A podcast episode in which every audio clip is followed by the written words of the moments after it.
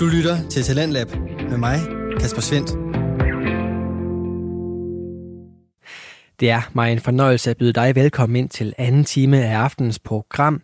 Du blev i første time introduceret til et afsnit fra Fortæl Fortæl, hvor Laura Fej og Louise Lund Sørensen talte med Mia Jensen omkring det aktive fravalg af børn, og så fik du også første del af aftenens episode fra podcasten Gå med det. Det er det afsnit, vi skal tilbringe de næste 55 minutter med, og i det, der hører vi omkring den ene af de to værter på fritidspodcasten. I sidste uge, der kunne du høre Katrine Kanne interviewe Fancy Le Axelsen, og i aften, der er rollerne byttet om. Derfor der kan du høre Katrines fortælling om at gribe chancen, når den byder sig, om at se mulighed for udvikling selv i strikketøj, og så om at blive mor, mens man studerer. Lyt med videre her. Så øh, du tog også gymnasiet der, så, hvor du så var flyttet ind til Silkeborg, eller? Ja, det Hvordan? gør jeg så i slutningen af 2G. Der mødte jeg så min, min kæreste Lasse, Ja, og han boede i en uh, treværelses lejlighed i Silkeborg. Så uh, der flyttede jeg ind, og så, uh, så det var bare fedt, fordi så var der, jeg havde altid været vant til det her med, at der var lang transport, og uh, busserne gik jo ikke så ofte og sådan noget. Så det var egentlig sådan dejligt at rykke ind til byen, og så var det sådan lettere til tingene. så var der lige pludselig meget mere tid til fordybelse, kunne jeg forestille mig, ja, som du ikke skulle bruge på transport alligevel. ja. Men I har jo også været ude og, altså, I har jo oplevet lidt af hvert, I to, ikke? I har både været, altså, rejst øh, til den anden side af jorden og oplevet ting og sager. Ja, altså da jeg så blev færdig med gymnasiet, så, så har vi altid, tror jeg, begge to haft sådan en rejselyst. Så vi startede egentlig med, at øh, jo, han fik faktisk kontrakt med en fodboldklub i Island, dengang jeg blev færdig med gymnasiet. Ja, Så vi måtte jo så opsige den lejlighed der, hvor vi boede, og jeg rykkede hjem til mine forældre, okay. og øh, skulle så arbejde på Silkeborg sygehus for at, at spare nogle penge sammen til, at vi kunne komme ud og rejse. Ja, så du fik lige snuset lidt til det med sygeplejerske. Ja, det var så som mere sådan service med, medarbejder, jeg arbejdede sammen. Okay. Øh, gjorde rent og fulgte patienter til undersøgelser og stillede mad frem og sådan noget. Ja, Men det var egentlig fint for ligesom at, at finde ud af, jamen, hvordan er miljøet der? Hvad, hvad vil det egentlig sige at arbejde både som sygeplejerske og, og læge? ja. Ja. Det kunne så... jeg faktisk godt forestille mig, du øh, var rigtig, rigtig god til, fordi du, i, i den tid, jeg har lært dig at kende, og det her, det er jo en, en genoptagelse, vi er ude på, så vi har vi har kendt hinanden i tre måneders tid nu. Ja. Og på den tid, synes, synes jeg, jeg har bemærket ved dig, at du er sådan en, meget varm person, der plejer relationerne og sp- spørger nysgerrig ind til folk og sådan noget. Så jeg kan lige se den rolle for mig.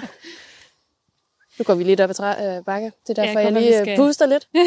Men ja, det er bare for at sige, at jeg kan sagtens se mig, eller se dig i den rolle. Jamen, jeg tror altid, jeg har været nysgerrig i andre mennesker. Og øh, jeg tror også, det kom lidt fra min opvækst. Der kom der jo mange sådan ud på gården. Øh, medhjælper og ja, alverdens folk. Hele tiden. Hvis du dem så rundt og sådan noget, eller? Nå, men det var bare, vi var jo vant til, at der var sad altid mange mennesker omkring kaffebordet. Nå, Så øh, altså medhjælper, ikke? Og så var der høsttid, og så kom der mange lige at hjælpe til. Og så har jeg egentlig bare været vant til sådan det der med at omfavne mange forskellige typer mennesker. ja. Og vi har altid, egentlig altid haft den der, synes at jeg er opdraget med den der åbenhed over for, for andre, og nysgerrighed i andre. Ja. Og, øh, og at være en varm person og tage godt imod andre, med, med hvad de nu kommer med. Mm. Så øh, Der må virkelig også være mange historier der at, at høre ind til, når der kommer så mange øh, personer forbi, sådan ens, hvad hedder det, forsamlingssted Ja. i huset. ja, ja. Jamen det, jamen det er i hvert fald noget, jeg har taget med derfra. ja.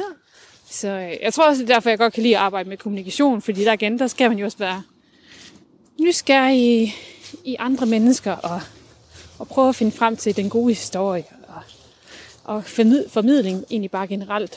Ja, og det vil jeg gerne høre mere om lige om lidt. Ja. Men jeg, kom, jeg var så lidt uforskammet og begyndte at afbryde dig, mens du fortalte om din og Lasses øh, rejse rundt i verden. Og, fordi I har jo været sammen i, i mange år nu. Ja, det har vi. Altså, vi har været sammen siden 2008. Så vi har oplevet mange ting sammen, og også det der med, at man bliver kærester i sådan en relativt ung alder. Jeg var, jeg tror, jeg fyldte 18 år dengang. Ja. Så man udvikler jo sig helt ufatteligt som menneske samtidig med, at man er kærester. Der skal man jo også være, være god til ligesom at give plads til hinanden og Ja. acceptere den her udvikling, og at man med forskellige veje, men alligevel sådan prøver at finde øh, fælles veje sammen. Ja, så man kan udvikle sig både sammen og hver for sig, og, Ja. og som par. Og det har vi egentlig altid været gode til, synes jeg, det her med at acceptere, jamen, jamen selvfølgelig vil du gerne det, og jeg støtter dig i din drøm, men hvordan kan vi løse det, så vi egentlig når din drøm sammen? Ja. Så øh, blandt andet dengang, at øh, nu fortalte jeg, at vi lige vi rejste rundt i USA sammen, og så, øh, så da jeg kom på universitetet her i Aalborg, så fik jeg mulighed for at tage et semester i udlandet, hvor jeg så valgte at tage til Australien. Og på det tidspunkt, der spillede Lasse så stadigvæk øh, fodbold. Der på Island, som du lige... Ja, altså, Kort der var han ind på. faktisk, øh, på det tidspunkt var han kommet til AB i København, hvor han spillede. Okay. Øh, og så, øh, så var jeg bare sådan, jeg skal til Australien og læse. Det skal jeg bare læse. Og det er bare noget, jeg har sat mig for, fordi så, altså det var egentlig sådan lidt besværligt, fordi universitetet havde ikke rigtig nogen samarbejdsaftaler med universiteterne i Australien. Ja. Så jeg skulle sådan lidt selv finde ud af det, og, og få min økonomi til at hænge sammen. Så jeg måtte jo søge nogle forskellige legater og sådan noget, Ja, for, så, for det til at... Ja, ja, du fortalte, det var der, du var i gang med at spare op med sy, øh, hvad hedder det, jobbet hos, på sygehuset. jamen de penge var jo så brugt, fordi de røg til vores tur til USA og sådan noget. Okay, Så de, de ligger i USA. okay. Ja, det er også det, når man lige springer Ja, mellem årene. det er det gode ved det her format, at det er sådan lidt, det er Ja. lidt umiddelbart. De, de der spørgsmål, der sådan lige falder, falder mig lidt ind, når jeg sådan... Ja, Men jeg prøver at være så øh, kronologisk som muligt. ja det er det. Men så, øh, så skulle du bare til Australien. Ja, så skulle jeg jo til Australien og læse, og fandt så ud af, at det skulle selvfølgelig være i Sydney, på et universitet, der hedder UTS. Yes. Øhm, og der kom jeg også ind, og så det gode ved det er jo, at man kan få, få det beløb, man nu får fra staten for at læse hjemme, det kan man jo så få med. Mhm. Øhm, Altså sin SU. ja, eller altså ens uddannelse koster jo. Ja. Ja. Og så har du selvfølgelig din SU oveni. Åh oh, ja. Øh, Og så tog han med dig. så tog han med mig, og så valgte han faktisk at, at stoppe med at spille fodbold for og det her med at gå med mig, og, og det kunne ligesom være mig, der lidt var i spotlightet der, fordi man kan sige, så længe man spiller fodbold, så er det jo egentlig meget den, der spiller fodbold, det handler om, fordi så er det jo ofte i weekenden, ikke? man skal spille kamp, og Ja. så kan man ikke lige komme med til familiefesterne, så, så ens liv, det, det, det omhandler meget fodbold, og at man skal få en god kost, ikke? og man skal ikke lige tage i byen, fordi man skal være klar til at kunne spille kamp, og man skal få masser af god søvn og sådan noget. Mm-hmm. Men Så- øh, hvordan, altså, var han også lidt klar til at, at lægge fodbolden lidt på hylden, og så øh, Ja, fordi søge det der mod igen... nye eventyr, også Ja. selv personligt, Ja, fordi siden at han valgte øh, at tage med? Ja, jamen, det tror jeg, han var, fordi igen, så har han egentlig bare været vant til i mange år af, af hans liv, at han ligesom sådan skulle få det hele til at handle om fodbold. Ja. Og der tror jeg egentlig bare, at han var nået til et punkt, hvor at nu ville han egentlig bare gerne være lidt mere fri, altså kunne ryste det her fodbold af sig, og så bare kunne gøre, hvad han gerne selv ville. Mm-hmm. Ja, så havde han også haft nogle småskader og sådan noget, så jeg tror egentlig bare, at det var sådan en fin Meget måde naturligt. og så sige, jamen, så skulle der bare ske noget helt andet. Ja. Så tog han med til Australien, og han, han startede faktisk med at, at træne nogle små børn i, i fodbold, også da vi var der, Mens du studerede? mens jeg læste, ja. Og Ej, hvor cool. han var målmand, så han kunne lave sådan noget målmandstræning med dem. Ja. Og så var han også bilvasker og lidt forskelligt andet, som man nu kunne finde for at få økonomien til at hænge sammen, fordi det var vanvittigt dyrt at læse i Australien. Altså, eller ikke at læse, men bare at leve der generelt i Sydney, det var simpelthen bare det her med at, at finde lejlighed og sådan noget, var også en kæmpe kamp for at bare finde et sted at bo. Mm-hmm. Så Men- der skulle skrabes nogle penge sammen. Ja, fordi I var jo også øh, meget, hvad hedder det, fastsatte på at bare opleve ting dernede sammen, ikke? Altså, Jo, altså Fordi... vi tænkte bare, nu er vi her, og så skal vi bare have så meget ud af det som overhovedet muligt. Og vi rejste rundt i New Zealand, indtil, ind, inden vi kom til Australien. Og så var vi også rundt i Thailand og Vietnam og Kambodja. ej, var jeg også i Vietnam? Ja, Ej, hvor fedt. faktisk. Hvad synes du egentlig om Vietnam? jamen det synes jeg var helt vildt fantastisk. Var det I- første gang, I var der Ja, nogensinde? Og det var jo fedt at komme fra Australien, og så altså være vant til, at alt bare er så monsterdyrt. Og så, Til det hele var så... Øh, ja, og så det, det hele var bare altså sådan, Til at få råd til. til at få råd til. Grunden til, at jeg bliver sådan helt ekstatisk der med mit Ja. spørgsmål, det, hvis man ikke ved, hvordan jeg ser ud, så har jeg øh, vietnamesiske, hvad hedder det, træk, og jeg kommer jo selvfølgelig derfra. Det er derfor, jeg Ja. blev sådan helt spændt. Det kan jeg godt forstå. Øhm, ej, hvor fedt. Men det er ja. Ja. da også noget af en kulturforskel, sådan at gå fra altså, Jamen, jeg kan sige, vi kom jo til fra... Vietnam, eller hvad, synes du? Nej, altså ikke sådan helt, fordi Sydney omfavner jo bare næsten alle kulturer. Mm-hmm. Det har nok været anderledes, hvis vi var i Melbourne eller i en eller anden by i Australien, hvor der var flere sådan australier. Men i Sydney, det var egentlig bare folk fra hele verden, der boede der. Ja. Så man mødte jo alle mulige fra alle, alle mulige lande i verden, så det var egentlig også fedt. Der fik du også praktiseret lidt mere den engelske del af din uddannelse, måske? Ja, og det var jo også lidt et krav, fordi jeg havde jo engelsk på bacheloren, så jeg skulle jo blive, blive bedre til sproget. Mm-hmm. Og det vil jeg sige, det er også bare den bedste mulighed. Det er at komme til landet Ja. og blive tvunget til at, at dyrke det. Fordi der er ikke altid, der er de folk, der, der forstår dansk. Så, og også lære det på et, et højt niveau, når man er på et universitet. Fordi så er det klart, så skal du altså være dygtig til at skrive grammatisk korrekt også. Ja, helt sikkert. Hvordan synes du, ja, altså hvis du skal prøve at sætte nogle ord på de typer af kultur, du oplevede, fordi en kæmpe del af international virksomhedskommunikation, ved jeg, fordi jeg selv har taget den, det går netop også op i det her med kulturforståelse. Ja. Så ja, hvordan, hvis du bare lige skal sætte nogle få ord på, på de to kæmpe, nej, så stor er det heller ikke, men diversitet nævnte du. Ja, i, i Sydney. Ja, jo, altså, øh, jamen, jeg tror bare, som jeg også nævnte tidligere, det her med, jamen, jeg er bare opvokset med den her åbenhed, og det synes jeg også er fedt, når man sådan kommer ud i verden, og man kan især mærke det i både Australien og New Zealand. Der kan jeg huske nogle gange, da vi startede så i New Zealand, hvor vi rejste rundt i tre uger, inden vi kom til Australien.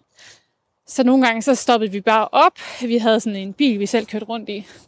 Og så steg vi ud af bilen og skulle kigge i vores øh, Lonely Travel Book. ja. Og så var der bare sådan en, der kørte forbi og stoppede på cyklen og sagde, øh, kan jeg hjælpe jer med noget og sådan noget. Så de var simpelthen så, øh, så venlige og hjælpsomme og åbne. Så det synes jeg var fedt at opleve, Ja, at, at alle bare gerne egentlig vil hjælpe os til at få den bedste oplevelse. Og sådan synes jeg både, det var i New Zealand og Australien. ej hvor fedt. Så, men det er selvfølgelig også, fordi man også selv gerne vil det, og man også selv opsøger de steder, hvor generelt også mange er Ja, åbne og gerne vil hjælpe. Og, og det her med, at vi vil jo bare gerne lære så meget som muligt, når vi nu var der. Og ja, så, så dem man nu kunne falde i snak med, så, så op, opsøgte vi naturligvis også dem. mm. Ja. På den her tid, jeg også har lært dig at kende, så virker du også sådan som typen, der altså ikke siger nej til muligheder. Altså du er ret åben over for de muligheder, der byder sig.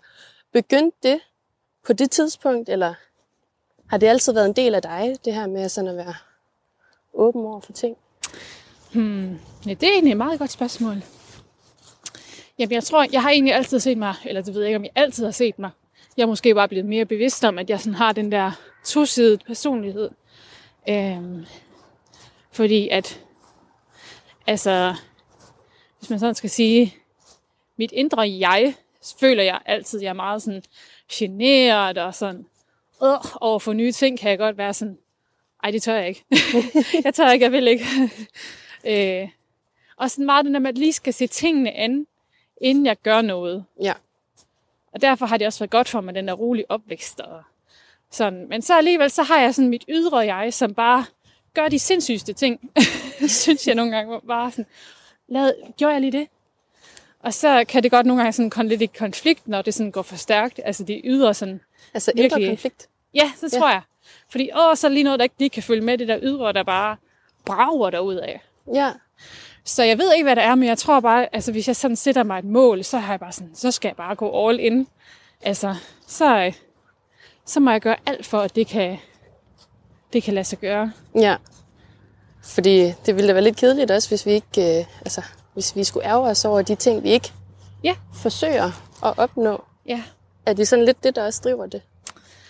Jo, og så det her med måske også, og øh, jeg tror, jeg er sådan lidt nogle gange lidt bange for bare sådan at gå i stå. Mm.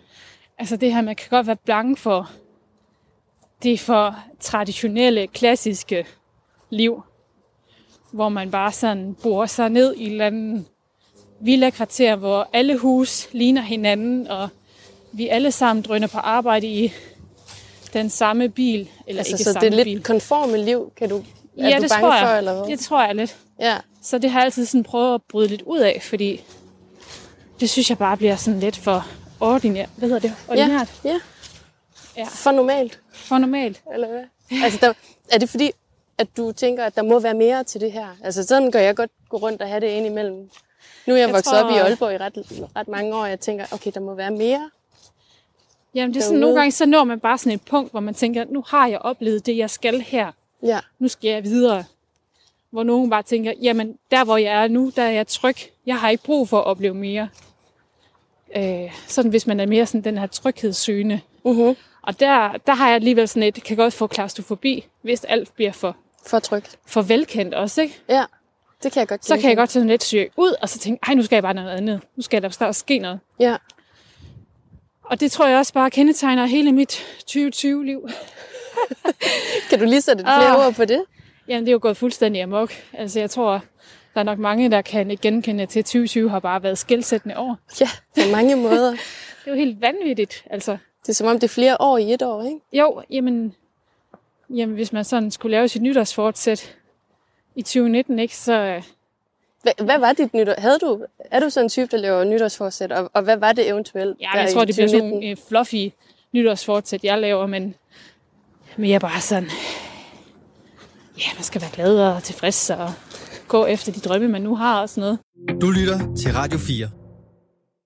Du er skruet ind på programmet Talentlab her på Radio 4, hvor jeg i aften kan præsentere dig for to afsnit fra Danske Fritidspodcasts. Her som aftens andet afsnit er det fra podcasten Gå med det, hvor vores ene vært, Fancy Le Axelsen, interviewer sin medvært, Katrine Kanne, om at være ung mor til to, om at udvikle sig igennem sit netværk og om at sætte sit eget præg på alle ting, man gør. Den samtale vender vi tilbage til lige her. Det er faktisk den 1. november, Det er 1. november, ja. så nu er vi jo øh, ja, tæt på at være ved vejs ende for 2020. Ja, Så hvis du lige skulle kigge lidt tilbage, og så lige reflektere lidt over, hvad der er sket, kan du, øh, ja, kan du tage os lidt med? Ja, men altså, øhm, jeg har nok slet ikke nævnt, at vi har sammen, Lasse og jeg, vi har faktisk to børn nu. Og øh, Agnes, vores øh, datter, hende fik vi, mens jeg læste min kandidat. Uh-huh. Jeg manglede bare lige et halvt år, og så udskød jeg det. Og så, øh, så holdt jeg barsel med hende. Ja. Og så tog jeg min, mit speciale, og så blev jeg færdig. Ja. Og øh, så fik vi Viggo, som næsten lige er blevet to år. Og, øh, og der, dengang vi så fik ham, der... Jamen, jeg har jo egentlig arbejdet med mange ting øh, inden for kommunikation. Jeg har været ved nogle forskellige private og internationale byggerivirksomheder, men så kom jeg så til et øh, PR-bureau her i Aalborg, hvor jeg har været de sidste øh, fire og et halvt år. Mhm. Og der kom jeg så tilbage i efteråret sidste år, med, efter min barsel med, Med Viggo der. Ja. Og øh, så var jeg der et halvt års tid, og så da corona ligesom så Rammer. rammer os, så, øh, så får jeg sådan lidt, ligesom mange andre muligheder for lige at reflektere over livet og tænke lidt over, jamen, øh, er jeg her, hvor jeg skal være nu, eller skal der ske noget nyt? Uh-huh. Og øh, ja, så tænkte jeg, nu skal der simpelthen bare ske noget nyt. Så, øh, så jeg valgte egentlig at sige mit arbejde op, som jeg egentlig ellers har været mega glad for at have lært sindssygt meget inden for kommunikation og PR. Ja. Men øh, igen med den her, fordi man har den her, eller jeg har en drivkraft om at hele tiden at skulle videre, eller ikke hele tiden at skulle videre, men, Ja. men søge det her om, at, at øh, der skal være noget spændende i livet. Og, og den her åbenhed over for, hvad alle, altså hvad mulighederne kan byde sig. Mm-hmm. Så, øh, så jeg sagde egentlig op og var sådan, jamen, nu holder jeg egentlig bare mulighederne åbne, og så må vi se, hvad der sker. Og startede egentlig med at have min egen virksomhed, hvor jeg med, med PR og kommunikation, og så bare tilbød det sådan i min eget navn. Ja. Og jeg var ved at lave, sådan, eller lave mit helt eget koncept, som øh, virksomheden kom til at hedde Sand PR. Ja. Fordi jeg gerne ville øh, basere min forretning på autentisk kommunikation og øh, tillid til kunden og til jeg. Mm-hmm. Så der synes jeg, der var noget af det her med det, med det sande og sandheden og, og det ærlige, den ærlige fortælling også, som jeg bygger meget på. Og, og skrive nogle historier, som jeg synes er, er af høj kvalitet. Ja. Og du går også rigtig meget op i den, den relation, du har til dine Ja, kunder, ved Ja. jeg. Og det er igen den her med den her nysgerrighed i at, at spørge ind til den enkelte kunde og finde ud af, hvad er det for en virksomhed, de kommer fra. Og, Hvad er det for en historie, de gerne vil? Ja. ja. Og det har jeg i hvert fald sådan oplevet, når man er sådan god til at, at kunne skabe relationer og at kunne skabe sådan et trygt rum for, at man får lyst til at åbne op for, for de gode fortællinger, så, jamen, så får man bare nogle historier, der, er- der er meget bedre, synes jeg. Mm-hmm. Fordi det er, der er måske sådan en gylden vinkel, der viser sig, når man sådan lige bor ind i et område, som, som måske ellers ikke lige ville komme, hvis man bare sådan, Nå, men jeg har et nyt produkt, og kan du ikke lige formidle det? Bum. Ja. Ja. Men ja, så det havde du så lige, det fik du lige prøv, lov at prøve i noget tid. Ja, jamen, øh, og det har jeg jo sådan set stadigvæk, men så havde jeg også den her igen med, vi må se, hvad der byder sig, og, og holde mulighederne åbne. Ja. Og så samtidig med, at jeg sådan startede op, så, øh, så holdt jeg selvfølgelig øje med, hvad der kom af nogle forskellige stillingsopslag. For at se, om der simpelthen bare kom øh, et drømmejob for mig. Ja. Og øh, så søgte jeg så et arbejde øh, hos Miljømærkning Danmark, som egentlig var meget sådan spot på min profil, fordi øh, dengang jeg var på universitetet, så var jeg også et halvt år i praktik hos øh, FSC Danmark, hvor man Kan- arbejder med bæredygtigt træ. Godt. Yes. Det var bare lige for, hvis man ikke lige ved, hvad FSC det var. Ja, det er sådan en mærkningsordning for bæredygtigt træ, og FSC-mærket kender man måske for papir og træmøbler. Mm-hmm. Og ja, så dengang jeg blev færdiguddannet, så, så var jeg ved nogle forskellige byggerivirksomheder, hvor, hvor jeg også snusede til det her med bæredygtighed. Og synes at det var meget interessant. Og øh, da jeg så kom videre til PR-bureauet, jamen så, så sad jeg også meget med de her lidt tungere byggerivirksomheder. Men med den bæredygtige vinkel stadigvæk, eller? Ja, og så var det meget det her med, nu bliver jeg lidt nørdet, men det, der hedder DGNB-byggeri, hvor man går ind og certificerer byggerier, og kan give dem et guldcertifikat eller platin, afhængig af, hvor, hvor bæredygtige de er på skalaen. Okay. Ja. Spændende. Synes jeg i hvert fald. Ja. Men så kom det her job, og så tænkte jeg, jamen det, det er simpelthen for godt til at være sandt i forhold til, til min profil. Og så tænkte, nu prøver jeg at søge det. Jeg får det højst sandsynligt ikke. Men det med at holde så mange døre åbne Ja, som, som og sådan, muligt. jeg havde i hvert fald den der, når jeg sendte til op, så må jeg sådan ligesom se, øh, altså, hvordan vejen ligesom ja, former sig for mig. Ja. Og øh, så var jeg til den første samtale, den anden samtale, den tredje samtale. Og gik det helt smooth hele vejen igennem, eller? Ja, det gik så lidt øh, bumpy, bumpy ride, tror jeg. Lidt op og ned. Ja. Men også fordi jeg var sådan lidt, åh, jamen nu har jeg også startet min egen virksomhed. Altså, skal jeg sådan gå all in på det, eller hvor er jeg henne? Ja. Så jeg tror, det har været sådan lidt den der konflikt, sådan, jamen hvilken vej skal jeg gå? Er det højre eller venstre? Men jo mere jeg ligesom fik de her samtaler, så, så fandt jeg bare ud af, at det var det helt rigtige sted for mig at være, fordi de er simpelthen så super dygtige, øh, dem der sidder i deres kommunikationsafdeling. Ja. Jeg får så lov til at kommunikere både svanemærket byggeri og, og med EU-blomsten også. Og ikke kun byggeri, men svanemærke generelt Mm. til, til virksomheder. Og så tænker jeg, jamen ved du hvad, hvis det, hvis det er den vej, mit liv skal gå, så, øh, så går jeg simpelthen bare all in på det. Ja. Så det har været fedt, og, øh, og nu er det sådan kommet helt på plads, og jeg har fået mulighed for også at kunne køre min virksomhed videre, Mm. så jeg ikke behøver at, at lukke den ned. Ja, ja.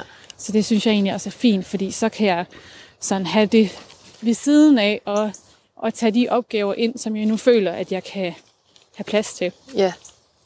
Ej, hvor fedt, at det hele det lige går op i en, øh, Ja, en men det er igen enhed. sådan... Jeg Men du synes i virker fald, også som om, at du er ret god til sådan at mærke efter hele, hele tiden. det tror jeg, jeg er blevet bedre til i hvert fald. Ja, Også det her med at, lidt at stole på sin egen mavefornemmelse. Og sådan. En ting er jo sådan at kunne, kunne mærke nogle gange, ah, er det det her, jeg gerne vil? Men så også at kunne, kan man sige, reagere på det, og så gøre noget andet. Øh, fordi det her med også bare egentlig at opsige sit arbejde, når man har et godt job, og nogle gode kollegaer. det må også være hårdt. Ja. Øh, Altså i hvert fald en hård beslutning at skulle, ja, når man er så glad for, sådan- for, for forholdene, ikke? Jo, og det kræver også om, at man sådan lige forventningsafstemmer hjemmefra, om, om det virkelig er noget, man skal gøre. Men øh, det har i hvert fald været det rigtige for mig, og det her med egentlig bare også lige at tage sådan en time out. Fordi jeg var også sådan, jamen hvad skal jeg egentlig? Skal jeg lave noget helt andet? Det kunne jo også godt være.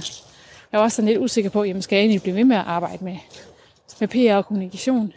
Hvad skulle du lave, hvis du ikke kunne... Altså, nu har du allerede prøvet sådan lidt det der, hvad hedder det, inden for sygehusvæsenet og sådan noget. Ja. Og du har prøvet PR. Hvis nu det ikke lige havde battet sig på den, den gode måde her, hvad, hvad ville så have været en plan C? Plan C. Ah, jamen, altså, jeg kan godt lide sådan det der kunstneriske fag. Øh, jeg er jo sådan en, der har lært mig selv også at strikke og hækle, og det gik jo helt amok, dengang jeg havde barsel. og det er virkelig også noget, der er totalt inde lige nu at strikke. Men jeg kan godt sådan lide det der med, at man, man laver noget med sine hænder. Øh, og det gør man jo også, kan man sige, når man skriver. Mm-hmm. Der er man jo også sin egen forfatter og får lov til at Men er det ikke også mest, Og, altså, også op i dit, i dit øh, hoved, skulle jeg til at sige, men altså, det er så meget tankearbejde også, Jo, ikke? det er det. Så jeg kan godt lide det der med, når man ligesom kan forme noget, og man kan se, når man starter med at strikke, hvor man bare har nogle garnruller til at ligge, og så lige pludselig har man en, en hel striktrøje. Ja. Så øh, Det, det hænger jo også lidt sammen med det der med, at du siger, at du skal hele tiden være i gang eller være i proces. Altså, du så kan se det meget ja, tydeligt, eller det er i hvert fald de tanker, jeg lige får, når du siger det. ja, også det her med, jamen, også nogle gange det der med, hvis der er meget fart på, og jeg lige har brug for at koble af, så er det bare en helt vildt god altså, mulighed med strik, fordi så sidder man bare der, og det er sådan rimelig afslappende, at man kan bare se, sidde og kigge på, at øh, pindene bevæger sig lige så stille, og så lige pludselig har man en trøje. Ja. Så det synes jeg er, er helt vildt fedt. Hvad for en vej skal vi gå nu? Jamen, det var sådan set den der vej, vi kom fra. Det var det. Men jeg føler Så. ikke helt, vi er færdige med at snakke, kan vi? Jamen, øh, lad os bare lige gå lidt ud af her. Man bliver sådan lidt draget af den her rute rundt Ja. om øh, Søparken. Nu har vi faktisk gået hele vejen rundt. Ja, det er en dejlig tur. Løber du tit her rundt om, eller går ture, eller? Åh, ja.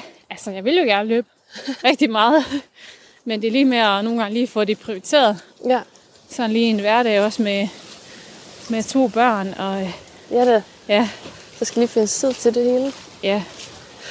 Men nej, jeg synes, øh, det er godt at komme ud. Det er godt at få noget frisk luft. Og det er godt lige, altså tit sådan, ligesom du og jeg har sådan et arbejde, der kræver, at man sidder rigtig meget foran computeren, ikke? Og vi har lige snakket om det her med, åh, en skulder, de bliver bare sådan Ja, det kan man godt blive lidt øde. ødelagt af. Ja, så det her med lige at komme ud og sådan lige bare Få gå krop- en, en rask tur. kroppen, det. Nå, lige for sådan at vende tilbage der. Så hvis du ikke skulle arbejde med- eller hvis det ikke lige havde battet sig med det her job, og du skulle fortsætte inden for kommunikation, så skulle det være noget inden for Jeg noget tror, det skal håndværk. være noget, noget kreativt. eller, ja. ja, kreativt håndværk. kreativt håndværk i en eller anden form. Jeg synes, det er fedt, alle de her, for eksempel de her strikkedesigner, som lige nu er, kommer meget frem, og kan designe deres egne opskrifter og, og leve af det. Ja, Der er også nogen, der sådan farver deres eget garn, og kan leve af det. Så det synes jeg egentlig også er sjovt at tænke på. Det er jo meget egentlig den her... bæredygtigt over det, ikke? Altså, Jo, og det er jo meget de her gamle traditioner, der sådan lidt bliver moderne igen. Øh, med strik, ikke? Fordi i bund og grund, så er det jo billigere at gå i H&M og købe en striktøj. Ja. Det er jo vanvittigt dyrt at skulle gå ind i en garnbutik og, øh, og købe ind til sin egen striktrøje. Så det er jo bare en hobby. Det er jo ikke noget, som... Men det er også noget, man værdsætter lidt mere. Altså, gør man ikke det? Jo, det gør man bestemt, fordi man har siddet og brugt måske en måned eller to. Ja. Og dem, du... Altså, hvis man laver øh, noget strik til nogle andre, kunne jeg forestille mig også værdsætter Jo, slutresultatet meget mere. Jamen også fordi der er jo noget, man kan jo se noget personlighed i det. Øh, den måde, du strikker på, og den måde, sådan, man vælger garn. Og, altså man får jo lov til at vise lidt mere af sig selv, i forhold til, hvis du bare går ind i en butik og køber en, en striktrøje. Ja. Så man har jo lagt lidt mere kærlighed i det, kan man sige. Ja. Ja. Jamen, øh, hvornår, er det så her til det nye år, du så går i gang med din Det nye er- job? Eller? Det her den 23. november starter jeg op. Og de har så både, de har deres hovedkontor i Nyhavn i København. Og så kommer jeg så til at sidde Nordhavn? i Lykstør. Lykstør, hvad sagde jeg? Nyhavn? Ja. Nå, det er så godt nok Nordhavn. der, der var det hurtigere end jeg. Jeg skulle bare lige... Det, det kunne også godt være, at jeg hørte forkert, jo. Nej, det er nogle gange. Jeg kan godt mærke, at jeg ikke bor i København. Jeg er ikke lige helt styr på, hvor vi er henne. Så nej, det er Nordhavn. Ja. i øh, Portlands gamle silo, hvor der er blevet bygget kontor. Og øh, Så det er noget med en god udsigt. der er noget med en god udsigt, og bare hele Nordhavn, der er jo bare også i Rivende udvikling. rivende udvikling. Ja. Men øh, Men du skal ikke derover så? nej, det skal jeg. Jeg skal en gang imellem, øh, skal vi have nogle møder sammen, hvor jeg skal til, til København. Men ellers så kommer jeg til at være tilknyttet Lykstør, hvor de også har kontor. Så, så det er jo lige en god køretur her fra Nørre Sundby. Men øh, der er også gode muligheder for at kunne tage nogle arbejdsdage på, på hjemmekontoret. Det er også det, corona har givet, kan man sige.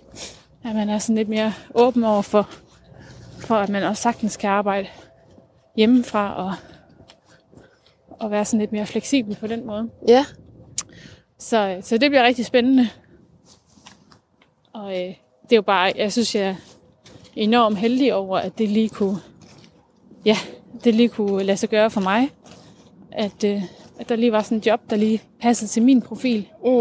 Og jeg så også samtidig fik det tilbudt. Det, ja, det synes jeg bare er fedt. Får du tid til at vedligeholde alle dine øh, fritidsaktiviteter? Øh, du, jeg ved jo, du, du har jo ret mange andre projekter, som du også er frivillig ved.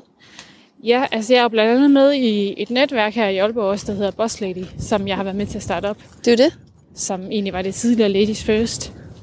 Og vi har været i gang i snart tre år, og øh, har været sådan lidt på standby nu i forbindelse med corona, fordi vi sådan holder arrangementer hver måned. Mm.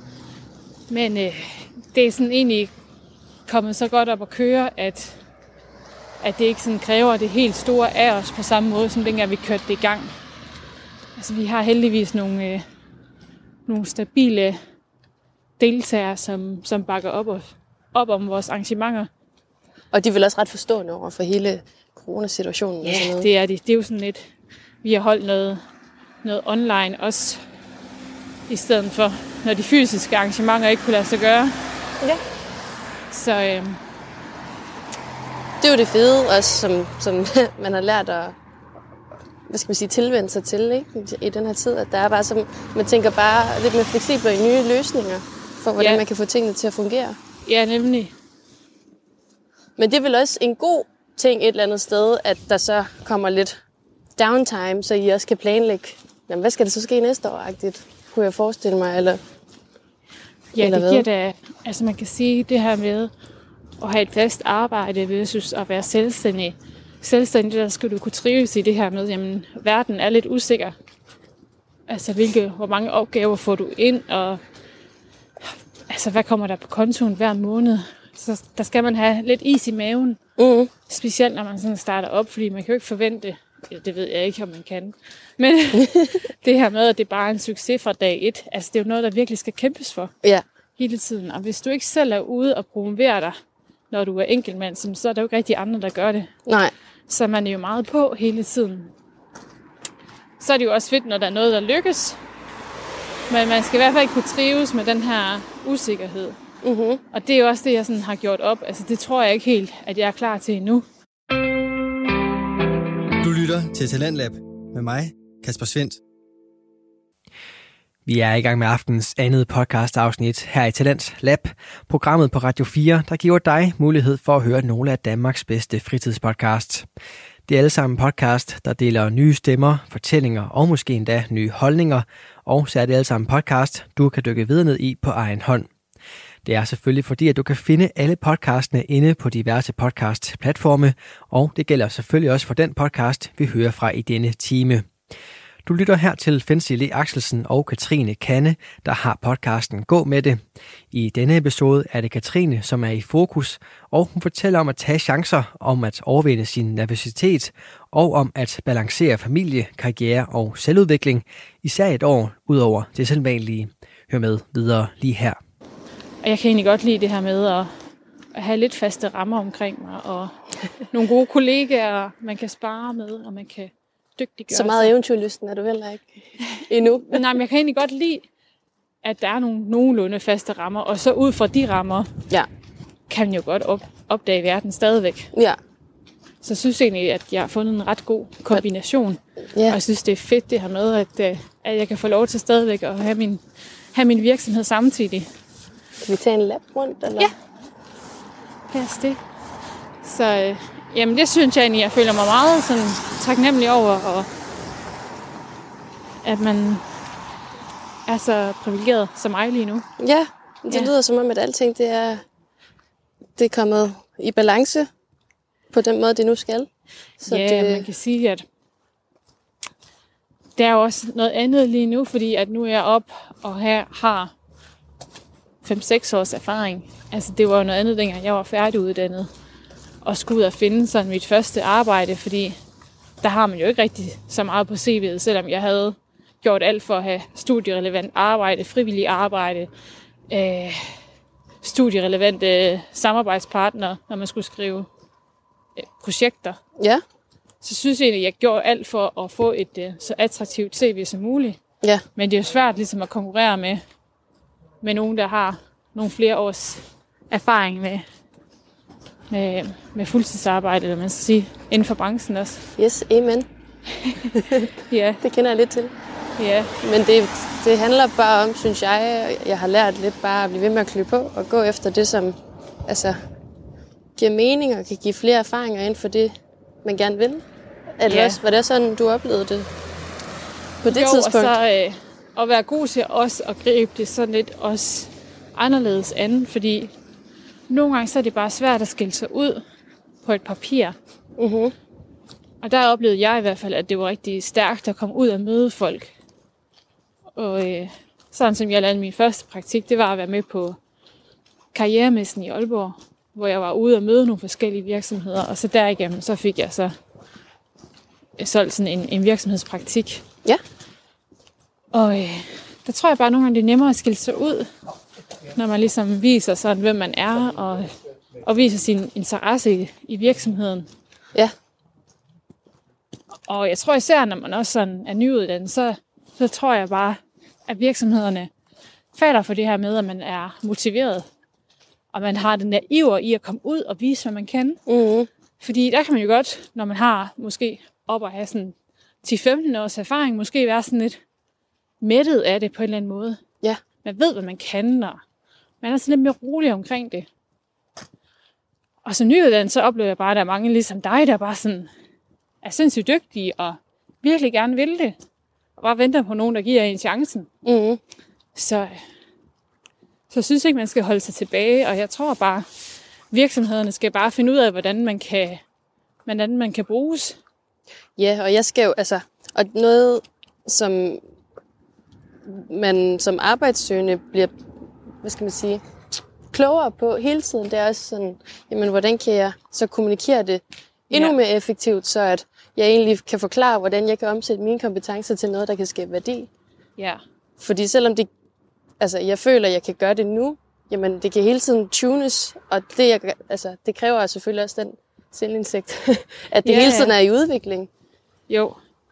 Og det er jo også det med, altså man skal jo ligesom lære, hvordan man kan skabe værdi i en virksomhed. Mm-hmm. Og det fag har man jo ikke rigtig på universitetet. Nej. Så man står jo der, når man er færdiguddannet med sådan en, en flot titel og certifikat på, at man kan noget. Man kan en masse teorier. Hvordan, hvordan anvender man dem i praksis, som du også siger. Mm-hmm. Så øh, det er jo noget, man sådan lidt skal lære på egen hånd. Øh, og jeg tror i hvert fald, der er gode muligheder i det her, både med at, at komme ud og få noget praktik, og også komme ud og, og starte med de her løntilskudsstillinger, hvis man ikke lige kan lande sådan fast arbejde til en start. Der er i hvert fald hård konkurrence, Oh. når man som... Jeg bliver lige øh, betaget af hele den her fine udsigt ud over øh, Ja. Limfjorden her på Tjørnevinget. Yes, jamen det er jo det, når sådan vi kan. det var, altså, ja. jeg kan kun give dig ret.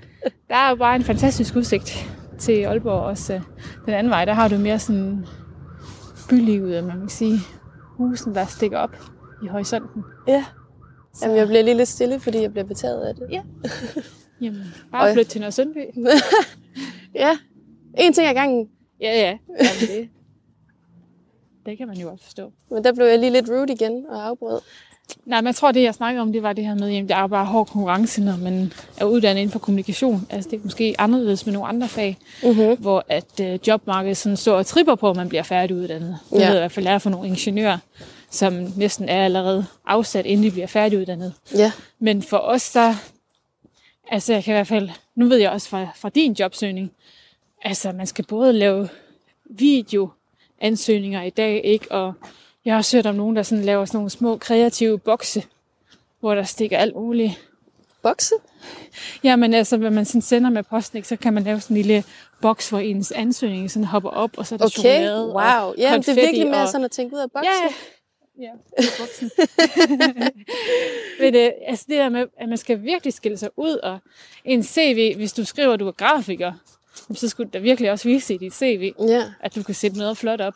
Men så lige pludselig, så skal man jo også bruge virkelig, virkelig lang tid på bare et CV, eller en ansøgning, ikke? hvis der skal bruges, altså hvis der skal Ja. tænkes så meget ind i det. Ja. Øhm, men det er jo bare the name of the game. ja, og så tror jeg bare netop også, at det er også ligesom, som, det er også den vej, vi har lært hinanden at kende. Det er også at være med til en masse netværksarrangementer. Ja, Og det tror jeg virkelig, det er en god idé at komme ud på den måde, fordi det, det kan ikke være, det er ikke måske den, man lige går og snakker med, eller falder i snak med, som, som har et job til en. Men det kan bare åbne op for nogle muligheder, hvis man sådan ja, får adgang til den persons netværk. mm. så. ja, så lige pludselig så har man lige nogle ambassadører, eller Ja. en, en ambassadør i den vedkommende, man så interagerer med, ikke? Jo. Og det synes jeg også bare, altså i den her tid efter jeg blev, øh, efter jeg sagde mit arbejde op, så har jeg været med til alle de netværksarrangementer, jeg kunne komme med til her i Aalborg. Ja, Og der er jo bare vanvittigt mange forskellige. Og det er fedt at opleve, at de har også mange forskellige formater, man kan gøre det på. Om det så er et virksomhedsbesøg, eller... Jamen, jeg har simpelthen været med til så meget forskelligt, synes jeg. ja, Ja. Og også det her med personlig udvikling, man også kan dyrke, når man kommer ind i nogle netværk. Og ja du, er sådan, du er lige blevet sådan, hvad skal man sige, kommet lidt mere uden for dit comfort zone her for, for nylig, ikke? Med et kursus, du lige har været på, hvor du lige skulle... jo, det var faktisk igen igennem mit netværk, hvor Ja. jeg, jeg lærte hende at kende, og så sagde hun, at hun havde en, øh, en gratis billet til mig til...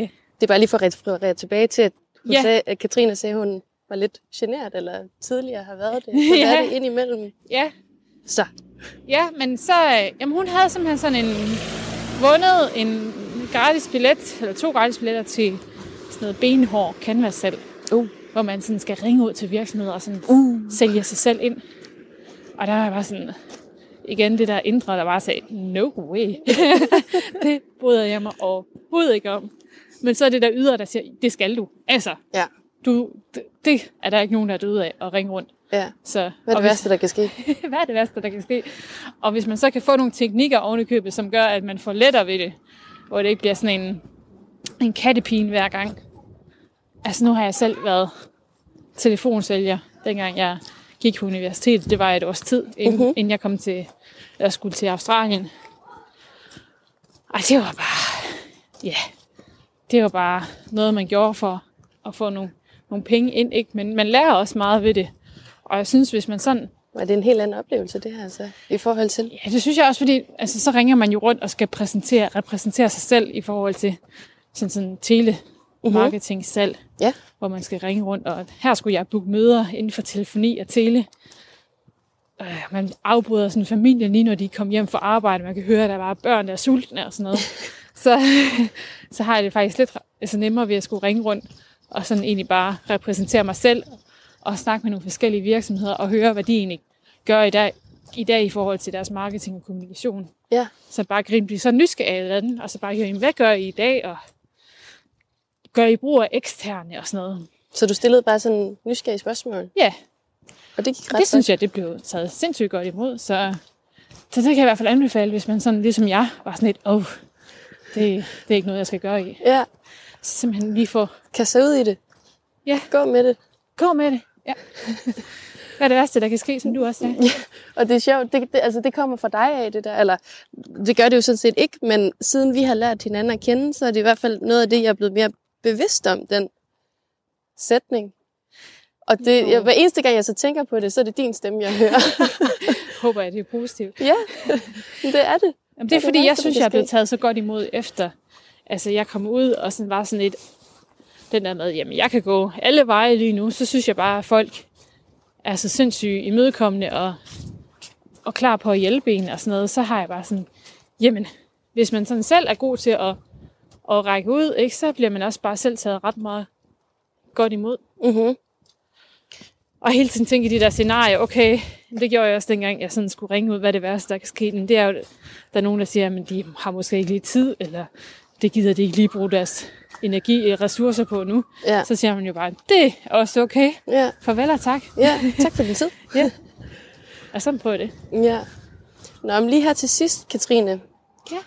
Ja. Øh, jeg kan godt lide at stille flere spørgsmål, end hvad jeg plejer her på de her episoder. Men sådan nogle afrundende spørgsmål, Ja. øh, som jeg tænker, at du enten skal besvare med et ord eller en sætning. Ja. Øh, og noget, som jeg kunne, altså, er nysgerrig på at høre, det er, hvad du har lært inden for de sidste 12 måneder. Ja. Det er det første spørgsmål. Skal jeg svare på det? Ja, enten med en sætning eller en eller et ord. Ja, jamen jeg tror egentlig, jeg vil opsummere lidt vores snak, det her med, øh, jeg har lært at være åben og være klar på de muligheder, der byder sig. Ja. Godt. Og hvad er det så egentlig, at øh, kommunikation kan, synes du? Kommunikation kan. Ja. Kommunikation kan binde folk sammen. Det er jo det, der er så fantastisk ved kommunikation. Ja. At, øh, og så har man jo alle de her kanaler, som man kan vælge at gøre brug af. I dag, der har vi jo alverdens kanaler, ikke? Også Jo. på de sociale medier. Som måske også gør, at nogle gange vi kommunikerer for meget. Ja. Men, men kommunikation kan jo, kan jo bringe os tættere. Det er, det er rigtigt. Ja. Det er mega fedt. Øhm, hvis... jeg har spurgt dig om den før, fordi på alle de gange, andre gange, vi har sådan prøvet at, Ja, at optage, men det er for, forskellige svar, der kommer hver gang. jamen det er godt at udfordre sig selv lidt også. Sådan. Hvis du nu kunne, øh, kunne opfinde en lov, som alle skal leve efter, hvad skulle det så være? Jamen, jeg tror igen det her med, at man skal være god til bare at være positiv og tænke sådan, at alle vil en det bedste. Mm-hmm. Og det er sådan den der med, at man træder ud i verden med et stort smil og tænker sådan, jamen, det skal nok gå. Ja. Fordi at hvis man selv er sådan imødekommende, så synes jeg, at det er sjældent, at man... Ah, men det møder man selvfølgelig også. Nogen, der virkelig har en dårlig dag. Ja. Men så må ske. man også bare nogle gange tænke, jamen det er der måske en grund til, at den person har en dårlig dag, og så let, it, let it go. ja. Så det med, altså så mød verden med åbne arme. Ja, og det kan man jo sige, det, det er jo også sådan lidt træls nu, fordi at, at man er sådan lidt efterhånden lidt deprimeret over alt det her corona, som bare bliver ved med at hænge som sådan en sort sky over os alle sammen, og gør, at mange ting hele tiden bliver aflyst, og man kan ikke lige mødes med dem, man gerne vil, og koncerterne bliver aflyst, og arrangementer bliver aflyst på stribe. Mm-hmm. Så det er jo svært hele tiden at holde den der positivisme. Begejstringen op. Ja, armen over hovedet. Ja. Men øh, jeg tror på, at, at det nok skal, lyset nok skal lyse på enden af tunnelen. Lige nu der det bliver det bare ja. ved med at se lidt mørkt ud, fordi at, Men det er på grund af vinter. ja, og jeg, jeg tror på, at vi bare lige skal igennem den her vinter, og så håber jeg da, at foråret det kommer til at gøre, at, at smittetallet bare kun kan gå den anden vej. Ja. Og så mit aller sidste spørgsmål. Hvad er din superkraft? Min superkraft. Uh. Hvis nu at, øh, ja, Ja, min superkraft. sige det. det har jeg i hvert fald fundet ud af. Øh, også netop det her med, at jeg lige har taget sådan en time-out i mit liv. Og, øh, og gjort en masse ting, som har været sådan nogle gange lidt ude af min comfort zone. Men jeg tror, at det der er min superkraft, er den her måde. Uh, vent. Vind, vind, vind. Vinden, den tager. Håber ikke, at det skaber dårlig lyd. Sådan der. Action. And go. Øh, nej, den her måde at skabe relationer med andre mennesker, den tror jeg i hvert fald, det er noget, der sådan bærer mig lidt frem i livet. Øh, og gør tingene egentlig ret nemt for mig. Både Mhm. når man er ude til netværksarrangementer, men også når man skal til en jobsamtale og sådan noget. ja, hvor der kommer lige en bil. Og så egentlig bare det her med at hele tiden være tro mod sig selv. Og, og, øh, og stole på, at øh, man godt kan det, man gerne vil. Ja. Ja. Fedt. Jeg, øh, jeg synes, det var nogle gode svar, og jeg synes, det har været en god snak, Ja. ja. vi har haft Her er en søndag eftermiddag. en søndag eftermiddag, ja, hvor at, øh, nu begynder gadelamperne faktisk at tænde. Er det Øhm. mørkere og mørkere. Men øh, jeg elsker, at vi så kan få lov til at snakke mere sammen og arbejde mere og mere sammen. Jeg, altså, jeg synes faktisk, det er hyggeligt at lære dig bedre at kende. Jamen lige måde. Så derfor sætter jeg pris på, at du lige har lyst til at afsætte en, en eftermiddag her på en søndag til at, til at gå en lille tur med mig. Jamen i lige måde. Det er jo ikke den sidste snak, tænker jeg. Nej, Så den kommer vi til at få mange flere af. der er endnu flere kaffer, eller hvad hedder det, latte og cappuccinoer, der skal Ja. drikkes sammen, Ja. mens vi samarbejder. Ja. Og, jamen, øh, tak for nu, Katrine. Selv tak, Binti. Tak, fordi du lyttede med. Jeg håber, at du kunne lide det, du lyttede til. Der er nu tre ting, du kan gøre for at hjælpe vores podcast godt på vej. Nummer 1. Tryk på abonner eller subscribe, så du ved, hvornår næste afsnit det udkommer. Nummer 2. Giv os en anmeldelse eller en rating på Apple Podcast eller der, hvor du lytter med fra. Og 3. Fortæl dine venner og familiemedlemmer om Gå med det, hvis du også synes, det er helt vildt spændende at lytte til personlige fortællinger. Derudover så kan du jo altid skrive til os på Instagram. Du finder os, når du søger på Gå med det. I næste afsnit er det igen Katrines tur til at interviewe, og her inviterer hun Christine Årstrup på en gåtur i Blokhus. Glæd dig til at høre Christine dele sin oplevelse af, hvordan samfundets syn på identitet kan være stærkt begrænsende for ens personlige potentiale. Vi lyttes ved. Vi ses. Hej. Lille, jo, tak. God søndag. Åh oh, nej, Hov, min dut. min dut. Du kan godt se det. Den sidder så ikke helt godt fast, den Din her. dut. Radio 4 taler med Danmark. Og med det afsnit, der fik vi introduceret den anden af de to værter på fritidspodcasten Gå med det. Du hørte her Katrine Kannes historie, imens du i sidste mandags udsendelse kunne høre omkring Fancy Le Axelsen. De to unge kvinder, de udgør værtsmakkerparet i podcasten Gå med det, og i de næste episoder, vi kan præsentere for dem, der hiver de en række forskellige gæster ind til at fortælle omkring deres syn på livet. Hvis du ikke kan vente med at høre dem her i programmet, så kan du allerede nu finde Gå med det inde på diverse podcast-platforme, og derinde der kan du selvfølgelig også finde aftens første fritidspodcast. Det var Fortæl, Fortæl, hvor værterne Laura Fej og Louise Lund Sørensen talte med gæsten Mia Jensen omkring fravalget af at få børn og om samfundets reaktion på det fravalg. Husk også, at du kan finde tidligere Talentlab udsendelser inde på radio4.dk og i vores app. Mit navn er Kasper Svens, og det var alt, jeg havde på menuen for i aften. Nu der skal jeg stille om til nattevagten, så god fornøjelse og på genlyt.